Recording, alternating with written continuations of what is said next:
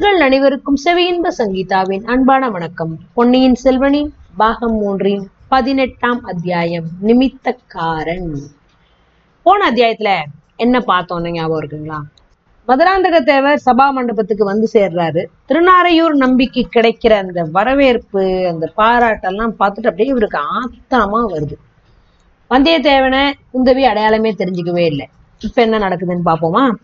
நம்பியாண்டார் நம்பிய வரவேற்கிறதுக்காக கூடியிருந்த சபை கலையிற சமயத்துல பெரிய மகாராணி தன்னோட செல்ல பையனை கூப்பிட்டு மகனே நான் இவங்களை அரண்மனை வாசல் வரைக்கும் கொண்டு போய் விட்டுட்டு வந்துடுறேன். அதுக்குள்ள நீ உன்னோட இடத்துக்கு போயிட்டு கொஞ்சம் நேரம் சிரம பரிகாரம்லாம் பண்ணிட்டு வந்துடு ரெஸ்ட் எடுத்துட்டு வந்துடு உங்கள்கிட்ட ஒரு முக்கியமான விஷயம் பேசணும் அப்படிங்கிறாங்க. ஆட்டும் தாயே அப்படின்னு சொல்லிட்டு மதுராந்தகத்தையர் புறப்பட்டார். அரண்மனையில அவர் தங்கி இருந்த பகுதிக்கு போறாரு. அவரோட உள்ளத்துல ஆத்திரமும் பொறாமையும் கொழுந்து விட்டு எரிஞ்சிட்டே இருக்குது. யாரோ ஒரு வழியோட போற ஒரு ஆண்டி பண்டாரத்துக்கு எவ்வளவு தடபுடலான மரியாதைகள். ராஜ குலத்தோட கௌரவத்துக்கே தன்னோட அம்மாவால பங்கம் வந்துருச்சு. ச்சே பழுவேட்டையர்கள் தன்னோட அம்மாவை பத்தி அடிக்கடி குறை சொல்றதுல ஆச்சரியமே இல்லை போட்டிருக்கே. உடம்புல சாம்பலை பூசிட்டு ருத்ராட்ச மாலைகளை போட்டுக்கிட்டு வந்து யார் வந்தாலும் பெரிய மகாராணிக்கு போதும். பதிகம் ஒன்னும் அவன் பாடிட்டு வந்துட்டா அதை விட விசேஷம். இல்லைன்னா கோயில் குளம் திருப்பணி ஏதாவது சொல்லிட்டு வந்துடணும். இப்படிப்பட்டவங்களுக்கு அள்ளி கொடுத்து ராஜாங்க பொக்கிஷத்தையே இந்த அம்மா காலி பண்ணிடும் போல இருக்கு. போராதுக்கு இளவரசி குந்தை ஒருத்தி எப்பவும் பக்கத்திலேயே இருக்கிறா. கோயில் திருப்பணி செஞ்சு மிச்சம் மீதும் ஏதாவது இருந்தா அதை மருத்துவ சாலை ஏற்படுத்துறதுக்கு செலவிட்டுறா. இப்படியெல்லாம் இவங்க செய்யறதுக்கு இடம் கொடுத்துட்டு வந்தா நாளைக்கு நம்மளோட மனோரதம் எப்படி நிறைவேறும்? சோழ சிங்காசனத்துல ஏறி நாலா திசையிலையும் சோழ சைன்யங்களை அனுப்பி இந்த நில உலகம் முழுசையும் வென்று ஒரு குடையில ஆள்றதுங்கிறது எப்படி நடைபெற போகுது? மறுபடியும் பெரிய மகாராணிக்கு மகன்கிட்ட ஏதோ அந்தரங்கம் வேற பேசணுமா?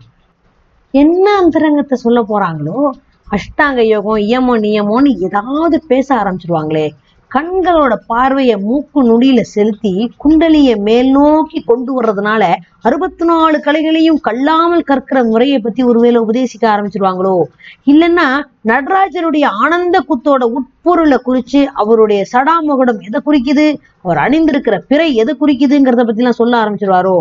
இப்படியெல்லாம் சொல்லி சொல்லித்தான் நம்மள உலகம் அரை பைத்தியம்னு கிண்டல் பண்ற நிலைமைக்கு கொண்டு வந்துட்டாங்க இந்த அம்மா. அந்த மாதிரி பேச்சுகளுக்கு இனிமே இடமே கொடுக்க கூடாது. பேசிதான் திருவேனாலும் நம்ம காதலே வாங்கிக்க கூடாது. இருக்கட்டும் அம்மா திருப்பி கூப்பிட்டு அனுப்புறதுக்குள்ள இந்த நிமித்தக்காரன்ட்ட பேசி ஆகணும். வருங்காலத்தை பத்தி கேட்டே ஆகணும். யாரும் தெரிஞ்சிருக்க முடியாத ரெண்டு மர்மமான செய்திகள் அவன் எப்படி தெரிஞ்சுக்கிட்டான்? அதை நினைச்சு பார்த்தா ஒரே வியப்பால இருக்கு. அதிசயமான சக்தி அவன்கிட்ட ஏதோ இருக்கணும். இல்லைன்னா நடந்து போன நிகழ்ச்சிகளை பத்தி சொன்னது மாதிரி வருங்காலத்தில் நடக்க போறதை பத்தி அவனால சொல்ல முடியுமான்னு தெரிஞ்சுக்கணும். அவனையே கேட்டு பார்த்துடலாம். சபையில இருந்து தான் புறப்பட்ட சமயத்துல நிமித்தக்காரன் அங்கேயும் இங்கேயும் பார்த்துட்டு தேங்கி தேங்கி நிற்பதை மதுராந்தக பாக்குறாரு அவனை தன்னோட வர சொல்லி இப்படி சைகை காமிச்சு கட்டளையிடுறாரு. வந்தியத்தேவனோட கண்கள் வந்து இளவரசியோட முகத்தை பார்க்கவும் நயன பாஷையினால செய்தி அவளுக்கு உணர்த்தவும் ஆர்வமா இருக்கு. ஆனா இளவரசி திரும்பி அவனை பார்க்கவே இல்லை. இது என்ன? நம்ம நம்மள அடியோட மறந்துட்டாங்களா? அப்படித்தான் இருக்கணும். எத்தனையோ ஆயிரம் ஆயிரம் பேரை தினம் தினம் பாக்குறாங்களே இளவரசி. ஒரு தடவை ரெண்டு தடவை பார்த்த தன்னுடைய முகம் மனசுல எப்படி ஞாபகம் இருக்கும்? நான் பைத்தியக்காரன். ராத்திரியும் பகலும் எத்தனையோ எத்தனையோ விபரீத சம்பவங்கள் அபாயங்களுக்கு நடுவுலையும் இந்த அம்மாவோட முகத்தையே நினைச்சுக்கிட்டு இருந்தனே. இளவரசி எதுக்காக என்ன நினைச்சிருக்கணும்? தேனி தேனை விரும்பி மலரை சுத்தி சுத்தி வருது. மலருக்கு தேனியை பத்தி என்ன கவலை? மலர் சூரியனை பார்த்து புன்னகை புரிஞ்சுட்டே இருக்குது. குந்தவியோட முகம் மலர விரிய செய்யற சூரியதேவன் யாரோ? ஆனா கூட தன்னை எதுக்காக அனுப்பிச்சாரோ? அந்த செய்தியை தெரிஞ்சுக்கிறதுல கூட அவருக்கு ஆர்வம் இல்லாமலா போயிடும். தனக்கு முன்னாடி யாராவது வந்து சொல்லியிருப்பாங்களோ அது எப்படி முடியும்? இல்ல இல்லையே. அவர் ஏதோ கவலையில ஆழ்ந்திருக்கிறாருங்கிறத அவர் முகம் நல்லா காட்டுது. தன்னை அடையாளம் கண்டுக்காததுக்கு அதுதான் காரணமா இருக்கணும். அந்தரங்க ஓலை எடுத்துக்கிட்டு இளவரசரை பார்க்க போனவன் இப்படி சம்பந்தமே இல்லாம மதுராந்தக தேவரோட பரிவாரங்களை ஒருத்தனா சபைக்கு வந்தா எப்படி அடையாளம் கண்டுபிடிச்சு தெரிஞ்சுக்க முடியும்? ஆகா இளவரசி சந்திச்சு பழையாறை நகருக்குள்ள நுழையறதுக்கு தான் கையாண்ட யுக்திகளை பத்தி சொல்லும்போது எவ்வளவு ஆச்சரியப்படுவாங்க. ஆனா சந்திக்கிறது எப்படி? செய்தி சொல்லி அனுப்புறது தான் எப்படி?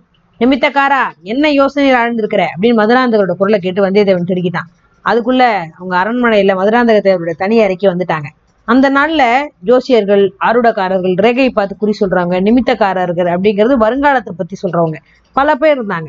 ஜோசியர்கள் ஜாதகம் பார்த்தும் கிரகங்களோட நட்சத்திரங்களோட சஞ்சாரத்தை கணிச்சும் ஜோதிடம் சொல்லுவாங்க.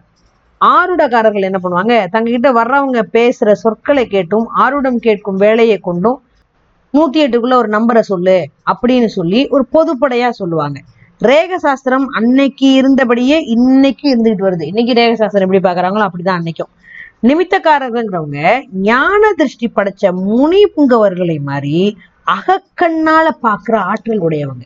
அவங்க மனசை ஒருமுகப்படுத்தி வச்சுக்கிட்டு அகக்கண்ணோட உதவியினால முக்கால நிகழ்ச்சிகளையும் நேர்ல பாக்குறது மாதிரி பார்த்து சொல்லுவாங்க. சிலர் புறக்கண்களை மூடிக்கிட்டு தியானத்துல அமர்ந்து சொல்லுவாங்க. இன்னும் சிலர் தீப்பிழம்ப உத்து நோக்கி பார்த்துட்டு மனசை ஒருமுகப்படுத்திக்கிட்டு நடந்து போன நடந்து போற நிகழ்ச்சிகளை இனிமே நடக்க போற நிகழ்ச்சிகளை அந்த தீப பிழம்புல பார்த்து சொல்லுவாங்க. இன்னும் சிலருக்கு எதிர்பட்டவர்களோட முகத்தை பார்க்கும்போதே அவங்களோட போன வரலாறும் வருங்கால வரலாறும் மனசுல தோணிடும். இந்த மாதிரியான அதிசய சக்திகள் படைச்சவங்களை தவிர காக்கா இடம் போயிட்டா வளம் போயிட்டா அப்படிங்கிற முதலான வெளி நிகழ்ச்சிகளை கொண்டு சகுன பலன்களை உரைக்கிற சாதாரண நிமித்தக்காரர்களும் உண்டு. வந்தியத்தேவன் தன்னை நிமித்தக்காரான்னு மதுராந்தகர் கூப்பிட்டோன்னே திடுகிட்டான் இளவரசர் மேலும் தன்னை என்னென்ன கேள்விகள் கேட்பாரோ தெரியலையே. அதுக்கெல்லாம் சாமர்த்தியமா தக்க பதில் சொல்லி சமாளிக்கணுமே. கடவுளே இங்கிருந்து இவர்கிட்ட தப்பிச்சு போறது எப்படி? இளவரசியை தனியா பாக்குறது எப்படி? இப்படி எல்லாம் யோசிக்க ஆரம்பிச்சிட்டான். வேற யோசனை ஒண்ணும் இல்லையா நான் நிமித்தக்காரனா? அப்படி இருக்கிறத காட்டிலும் இப்போ சபையில பார்த்த பிள்ளை மாதிரி நாலு பதிகங்களை கத்துக்கிட்டு இருந்தா எவ்வளவு நல்லா இருக்கும். எனக்கும் எவ்வளவு உபசார மரியாதை எல்லாம் நடக்கும்னு யோசிச்சு பார்த்துட்டு இருக்கேன். யார் வேண்டாம்னாங்க? நீ தேவார திருப்பதியும் கத்துக்கிட்டு பாடுறதானே இன்னாருக்கு இன்னபடின்னு எழுதியிருக்கிறது போல தானே நடக்கும் இளவரசே. வீண் ஆசைப்பட்டு என்ன பையன்? பதிகம் பாடின அந்த பிள்ளைய பத்தி உனக்கு என்ன தோணுது? அவனுடைய யோகம்? மிக உயர்ந்த யோகம். சிவயோகமும் ராஜ யோகமும் கலந்தது. மன்னர்களும் மகாராணிகளும் அந்த பிள்ளைக்கு மரியாதை செய்வாங்க. மகான்களுடைய பெயருடனேயே அவருடைய பெயரையும் சேர்த்து இந்த பூலோகத்துல நெடுங்காலம் விளங்கும் அப்படின்னு சொல்றான் வந்து. இப்படியெல்லாம் குருட்டாம்போக்குல வந்தியத்தேவன் அடிச்சு விட்டதே மதுராந்தக தேவரோட மனசுல ஒரு பெரும் கிளர்ச்சி அப்படியே உண்டாக்கிடுச்சு. என்னுடைய யோகம் எப்படின்னு சொல்லி பார்க்கலாம். அவனுடைய யோகம் போலவே உங்களோட யோகமும் சிவயோகமும் ராஜயோகமும் கலந்தது. ஆனா இன்னும் மேன்மையானது. அப்பனே கொஞ்சம் விவரமா சொல்லி பார்க்கலாம். வல்லவரையன் என்ன சொல்றதுன்னு யோசிக்க அவகாசம் தேடுறான். அதனால இப்படிலாம் அவசரப்பட்டா முடியுமா? விவரமா சொல்லணும்னா தீபம் ஏத்தி வச்சு அகில் புகை போட சொல்லணும். நாங்களும் தீபத்துக்கு பின்னாடி உட்காந்துக்கணும் அப்போ நீங்க எதுக்கு உட்காந்துக்குங்க அப்போ வருங்கால நிகழ்ச்சிகளை நடக்க போறபடி பார்த்து சொல்லுவேன் அப்படிங்கிறான். மதுராந்தகர் பரபரப்படைஞ்சு தீபம் ஏத்தி வைக்கிற சொல்லி அகிர் புகை போட சொல்லி கட்டளை இட்டுட்டாரு.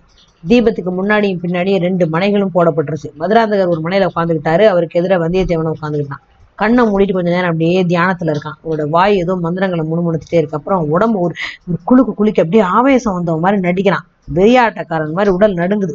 அப்புறம் கண்கள் அப்படியே திறந்து பாக்குறான் எதிரில் இருக்க தீபத்தோட பிழம்பை அப்படியே உத்து பாக்குறான் கொஞ்ச நேரம் பார்த்துட்டு மதுராந்தக தேவரை பார்த்து ஐயா உங்களை பத்தி அலட்சியமா நான் ஏதாவது சொல்லியிருந்தா மன்னிக்கணும்.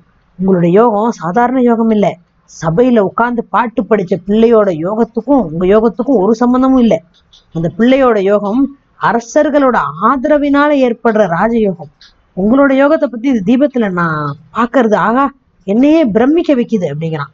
அப்படி என்ன பாக்குறேன் சொல்லு சொல்லு அப்படிங்கிறார் மதுராந்தகர் ஆஹா எப்படி சொல்லுவேன்.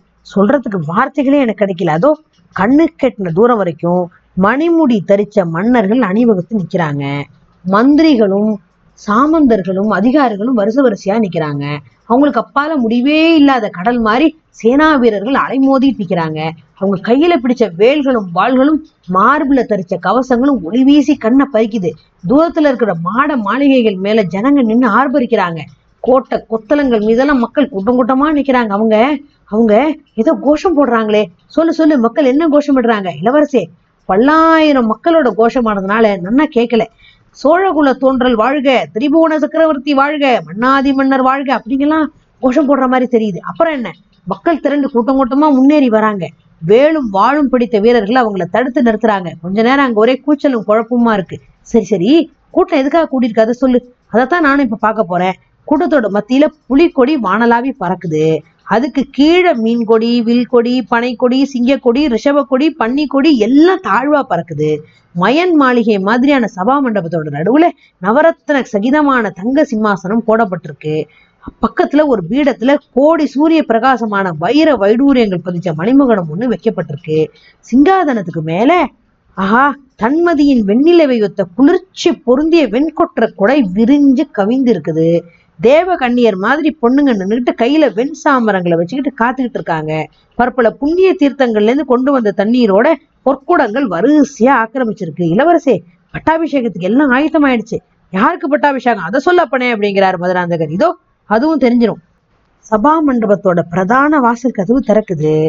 பல வகை கட்டியம் சொல்லிக்கிட்டு வீரர்கள் முன்னாடி வராங்க. வீர கம்பீர தோற்றமுடைய கிழவர் ஒருத்தர் முன்னாடி வராரு. அவருடைய சகோதரர் போல தெரிகிற இன்னொருத்தரும் வராரு. அவர்களுக்கு பின்னாடி மன்மதனை ஒத்த சுந்தர ரூபமுடைய ராஜகுமாரர் ஒருவர் இது வராரு. அது யாரு யாரு? வந்தியத்தேவன் மதுராந்தகரை மறுமுறை உத்து பார்த்துட்டு திருப்பி தீபத்தை பார்க்கறான். ஐயா உங்களை போலவே அவர் இருக்கிறாரு. உங்களை போல என்ன? நீங்களே தான். முன்னாடி வந்த ரெண்டு பேரும் உங்களை சிம்மாசனத்தை நோக்கி அழைச்சிட்டு போறாங்க. ஜெய விஜய் பவ அப்படிங்கிற கோஷம் சமுத்திர கோஷம் மாதிரி எழுது. உங்க மேல நூறு நூறு கரங்கள் மலர்களையும் மணிகளையும் மஞ்சள் நிற தானியங்களையும் தூவுது. இதோ நீங்க சிங்காதனத்தை நெருங்கிட்டீங்க. அடடா இதென்ன? சகுன தடம் மாதிரி யார் குறுக்க வர்றது? தலைவரி கோலமா ஒரு ஸ்திரீ குறுக்க வந்து உங்களுக்கும் சிம்மாசனத்துக்கு நடுவுல நிக்கிறாளே. வேண்டாம் அப்படின்னு உங்களை தடை செய்யறா. நீங்க அந்த பொண்ணை தள்ளுறீங்க. அடடடா இது என்ன நல்ல சமயத்துல இப்படி புகை வைத்து மூடிக்குதே. ஒன்றும் தெரியலையே. பாரு பாரு நல்லா ஊத்து பாரு அப்புறம் என்ன நடக்குது? இளவரசே மன்னிக்கணும். பெரும் புகைப்படம் வந்து எல்லாத்தையும் மறைச்சிருச்சு. யா பாரு அப்பனே பாரு. இந்த ஸ்திரீ யாருன்னா தெரியுதா? அவளை நீ முன்னாடி பார்த்திருக்கியா? இளவரசே அந்த மாதரிசியும் மறைஞ்சிட்டா. நீங்களும் மறைஞ்சிட்டீங்க. சபை சிம்மாசனம் கிரீடம் எல்லாம் மறைஞ்சு போச்சு. இந்த அரண்மனையில மந்திர சக்தி இருக்கிறவங்க யாரோ இருக்கணும். வேணும்னே மந்திரம் போட்டு தடுத்துட்டதா தெரியுது. ஐயோ என் முகமெல்லாம் பத்தி எரியற மாதிரி தகிக்குதே அப்படின்னு வந்தியத்தேவன் சொல்லிட்டு தான் கரங்கள்னால முகத்தை முடிக்கிறான். அப்படியே கொஞ்ச நேரம் இருந்துட்டு கண்களை திறந்து பார்க்கறான். மதுராந்தக தேவரோட உடம்போட நரம்புகள் எல்லாம் புடைச்சிக்கிட்டு இருக்கு. அவரோட முகத்துல கோபம் கொதிச்சுக்கிட்டு இருக்கு. கண்கள் எரியிற தணல் மாதிரி பிரகாசிக்குது. வந்தியத்தேவனுக்கே கொஞ்சம் பயமா போச்சு. இளவரசரோட ஆசை வெறிய அளவுக்கு அதிகமா கிளப்பி விட்டுட்டோமோ அப்படின்னு பயந்து போறான். மறுபடியும் பாரு நல்லா பார்த்து சொல்லு அப்படிங்கிறாரு மதுராந்தகர். இளவரசி அதுல பயன் இல்லை. ஒரு தடவை மறைஞ்ச காட்சி மறுபடியும் உடனே வராது. சில நாள் கழிச்ச அப்புறம் தான் வரும். தீபத்தை பார்த்து வேணும்னா வேற ஏதாவது காட்சி தெரிஞ்சா சொல்றேன். சொல்லு சொல்லு. என்ன காட்சி? என்ன காட்சி புலப்பட்டாலும் பரவாயில்ல சொல்லு. பா ஜனங்க ஒரே குழப்பமா இருக்காங்க. துக்கமாயும் கோபமாயும் இருக்காங்க. தூதன் ஒருத்தன் வந்து அவங்க கிட்ட ஏதோ செய்தி சொல்றான். ராஜ குடும்பத்தை சேர்ந்த யாரோ ஒருத்தர் கடல்ல முழுகிட்டதான் சொல்றான். ஐயோ பாவம். அந்த தூதனை ஜனங்க அடிக்க போறாங்க. இளவரசே அந்த மாதிரி ஏதாவது வந்தா நீங்க அந்த சந்தர்ப்பத்துல ஜனங்க மத்தியில போக வேண்டாம். போனாலும் ஜாக்கிரதையா போங்க. கடல்ல முழுகினது யாருன்னு பெயர் சொல்லலையா? கூச்சல்லையும் குழப்பத்திலையும் பெயர் காதல விழல. அந்த காட்சி மறைஞ்சு போச்சு. இதோ கழுத்துல மண்டையோட மாலைகள் அணிஞ்சிட்டு ஒரு பயங்கரமான கூட்டம் என் கண்ணு முன்னாடி தெரியுது. காபாலிகர் காளாமுகர்கள் மாதிரி தெரியுறாங்க. அவங்கள ஒருத்தன் கையில ஒரு பயங்கரமான அறிவாளை வச்சுக்கிட்டு இருக்கான். அவனுக்கு எதுல பலிபீடம் ஒண்ணு இருக்கு? இளவரசே இங்கேயும் ராஜகுமாரர் ஒருத்தர் வராரு. காளாமுகர்கள் அவளை சூழ்ந்துகிட்டு கும்மால் அடிக்கிறாங்க. ஐயோ தப்பி தவறி கூட நீங்க அந்த மாதிரியான கூட்டத்துக்கு மத்தியில போக வேண்டாம் அப்படிங்கிறான். இதை கேட்டோடனே மதுராந்தகரோட முகத்துல அப்படியே வியர்வை துளிர்க்குது உடம்பு அப்படியே நடுங்குது. வந்தியத்தேவன் அதை கவனிச்சுக்கிட்டான். அப்புறம் இளவரசே மேல ஒண்ணு எனக்கு தெரியல மன்னிக்கணும். என் தலை சுத்துது கண் இருளுது. யாரும் மந்திரம் போட்டு தடை செய்யறாங்க இன்னொரு சமயம் இன்னொரு இடத்துல பார்த்து சொல்றேன் அப்படின்னு சொல்லிட்டு தலையை தன் கையால பிடிச்சுக்கிட்டான். அந்த சமயத்துல அரண்மனை சேவகன் ஒருத்தன் வந்து பெரிய மகாராணி செம்பியன் மாதேவி இளவரசர் அழைச்சிட்டு வர சொன்னதா வந்து சொல்றான். மதுராந்தகர் தன் உள்ளத்துல பொங்கின ஆத்திரத்தை எல்லாம் அம்மா மேல கொட்டிடுறதுன்னு தீர்மானம் பண்ணிட்டு புறப்படுறாரு. ஐயா தலைவலி பொறுக்க முடியல. அரண்மனைக்கு வெளியே போய் இந்த நகரை கொஞ்சம் சுத்தி பார்த்துட்டு வரேன் அப்படின்னு சொல்லிட்டு வந்தியத்தேவன் அவர்கிட்ட அனுமதி வாங்கிக்கிறான். இப்படியாக மதுராந்தகரும் வந்தியத்தேவனும் மதுராந்தகரோட அறையிலேருந்து வெளியில போயிட்டாங்க. அடுத்து என்ன நடக்குதுன்னு பார்ப்போமா? இந்த பழையாறை மருத்துவர் மகன் பினாகபாணி இருக்கானே அவனுக்கு வாழ்க்கையில ஒரு புதிய ரசம் ஏற்பட்டிருக்கு. சில நாளைக்கு முன்னாடி வரைக்கும் அவங்க அப்பாட்ட மருந்து சாஸ்திரம் கத்துக்கிறதோட திருப்தி அடைஞ்சிட்டு இருந்தான். கோடியக்கரை பிரயாணத்து போது இந்த வந்தியத்தேவன் என்ன பண்ணா அந்த வெளி உலக விஷயங்களை பத்தி பினாகபாணி கிட்ட பேசினான் அத்தோட நிறுத்தல. இந்த புதுசா காதல் வலையில விழுந்தவங்களுக்கு அதை பத்தி யார்கிட்டயாவது பேச தோன்றது இயல்பு. வைத்தியர் மகன் முதல் தர அசடு அப்படின்னு தெரிஞ்சுக்கிட்ட வந்தியத்தேவன் அவங்ககிட்ட பெண்கள்கிட்ட காதல் கொடுறத பத்தின அபாயங்களை பத்தி பேச ஆரம்பிச்சான். தான் ஒரு பெண்ணுகிட்ட காதல் கொண்டு அதன் பலனை அனுபவிச்சுட்டு வர இன்ப துன்பங்களை பத்தியும் பேசினான். வைத்தியர் மகன் பினாகபாணி இந்த பேச்சுக்களை முதல்ல அவ்வளவா ரசிக்கல. கொஞ்சம் கொஞ்சமா அவன் மனசு மாற ஆரம்பிச்சு வந்தியத்தேவன் கிட்ட விவரமே இல்லாத ஒரு பொறாமையும் ஆத்திரமும் உனக்கு வந்துருச்சு. அவனோட மனசை கவர்ந்த அந்த பொண்ணோட ஊரு பேர் என்னன்னு கேட்கறான் வந்தியத்தேவன் சொல்ல மறுத்துட்டான். அதனால பினாகமணியோட கோவம் அதிகமாயிருச்சு. கோடியக்கரை போய் சேர்றதுக்குள்ள வந்தியத்தேவனை வந்தியரோட மகன் தன்னோட சத்ருவாவே நினைக்க ஆரம்பிச்சிட்டான்.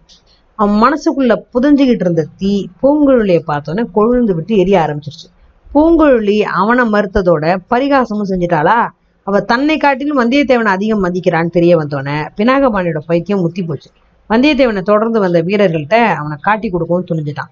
பழுவேட்டையரோட ஆளுங்க வந்தியத்தேவனை பிடிக்க முடியாம பினாகபாணியை பிடிச்சிட்டு போய் தஞ்சாவூர்ல கொண்டு வந்து சேர்த்துட்டாங்க. அதனோட பலனா கொஞ்ச நாள் அவன் பாதாள சிறையில இருக்கிற மாதிரி ஒரு சூழ்நிலை வந்துருச்சு. இதனாலெல்லாம் அவனுக்கு முன்னாடியே வந்தியத்தேவன்ட்ட உண்டாயிருந்த கோபம் மேலும் ஜாஸ்தி ஆகி போச்சு. இளவரசி குந்தவி அவனை பார்த்து பேசி விடுதலை செய்யறதுக்காக பாதாள சிறைக்கு போறதுக்கு முன்னாடியே விடுதலை ஆகி இருந்ததை நம்ம ஏற்கனவே பார்த்தோம் இல்லையா? விடுதலை செஞ்சவ யாருன்னா பழுவூர் இளையராணி நந்தினி தான். தங்கிட்ட சொல்லிக்காம கொல்லிக்காம வந்தியத்தேவன் தஞ்சை அரண்மனையிலேருந்து தப்பிச்சு போனதை பத்தி நந்தினி கோபமும் சந்தேகமும் கொண்டிருந்தான் இப்போ பழையாறை போயிட்டு பிறகு ஈழ நாட்டுக்கு தப்பிச்சு போயிட்டான் அப்படின்னு தெரிஞ்சப்புறம் அவளோட சந்தேகம் அதிகமாயிருச்சு. எப்படியும் ஒரு நாள் பழையாறைக்கு திரும்பி வந்து இளவரசி குந்தவியை பார்க்க முயற்சி பண்ணுவான்னு யூகம் பண்ணான். அப்போ அவனை கண்டுபிடிச்சு செய்தி அனுப்ப பழையாறையில தனக்கு நம்பகமான ஆள் ஒருத்தன் வேணும்னு தீவிரமா யோசனை பண்ணான். வைத்தியர் மகன் பினாகபாணியை பார்த்து பேசின அப்புறம் அவன் அந்த வேலைக்கு சரியான ஆள்னு முடிவு பண்ணான் அவன்கிட்ட அந்த பெரிய பொறுப்பை கொடுத்துட்டான்.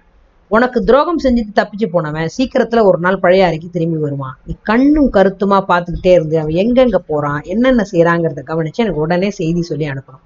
அந்த மாதிரி செஞ்சா உனக்கு வேண்டிய வெகுமதிகளை கொடுக்குறேன்னு சொல்லிட்டா நந்தினி.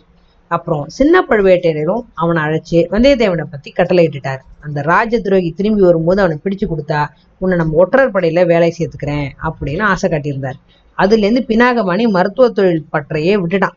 ஏதேதோ ஆகாச கோட்டைகள் கட்டிக்கிட்டு பழையாறை நகரோட வீதிகளை ஓயாம சுத்திட்டு இருந்தான் திடீர் திடீர்னு அவனுக்கு சந்தேகம் வந்துடும் வீதியில போறவங்க முகத்தெல்லாம் போய் பக்கத்துல போய் உத்து உத்து பார்ப்பான்.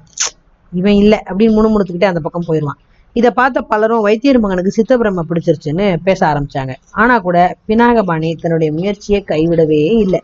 மதுராந்தக தேவரும் அவரோட பரிவாரங்களும் பழையாறைக்குள்ள வந்தபோது பினாகபாணி அவங்கள அவ்வளவா நல்லா கவனிக்கல.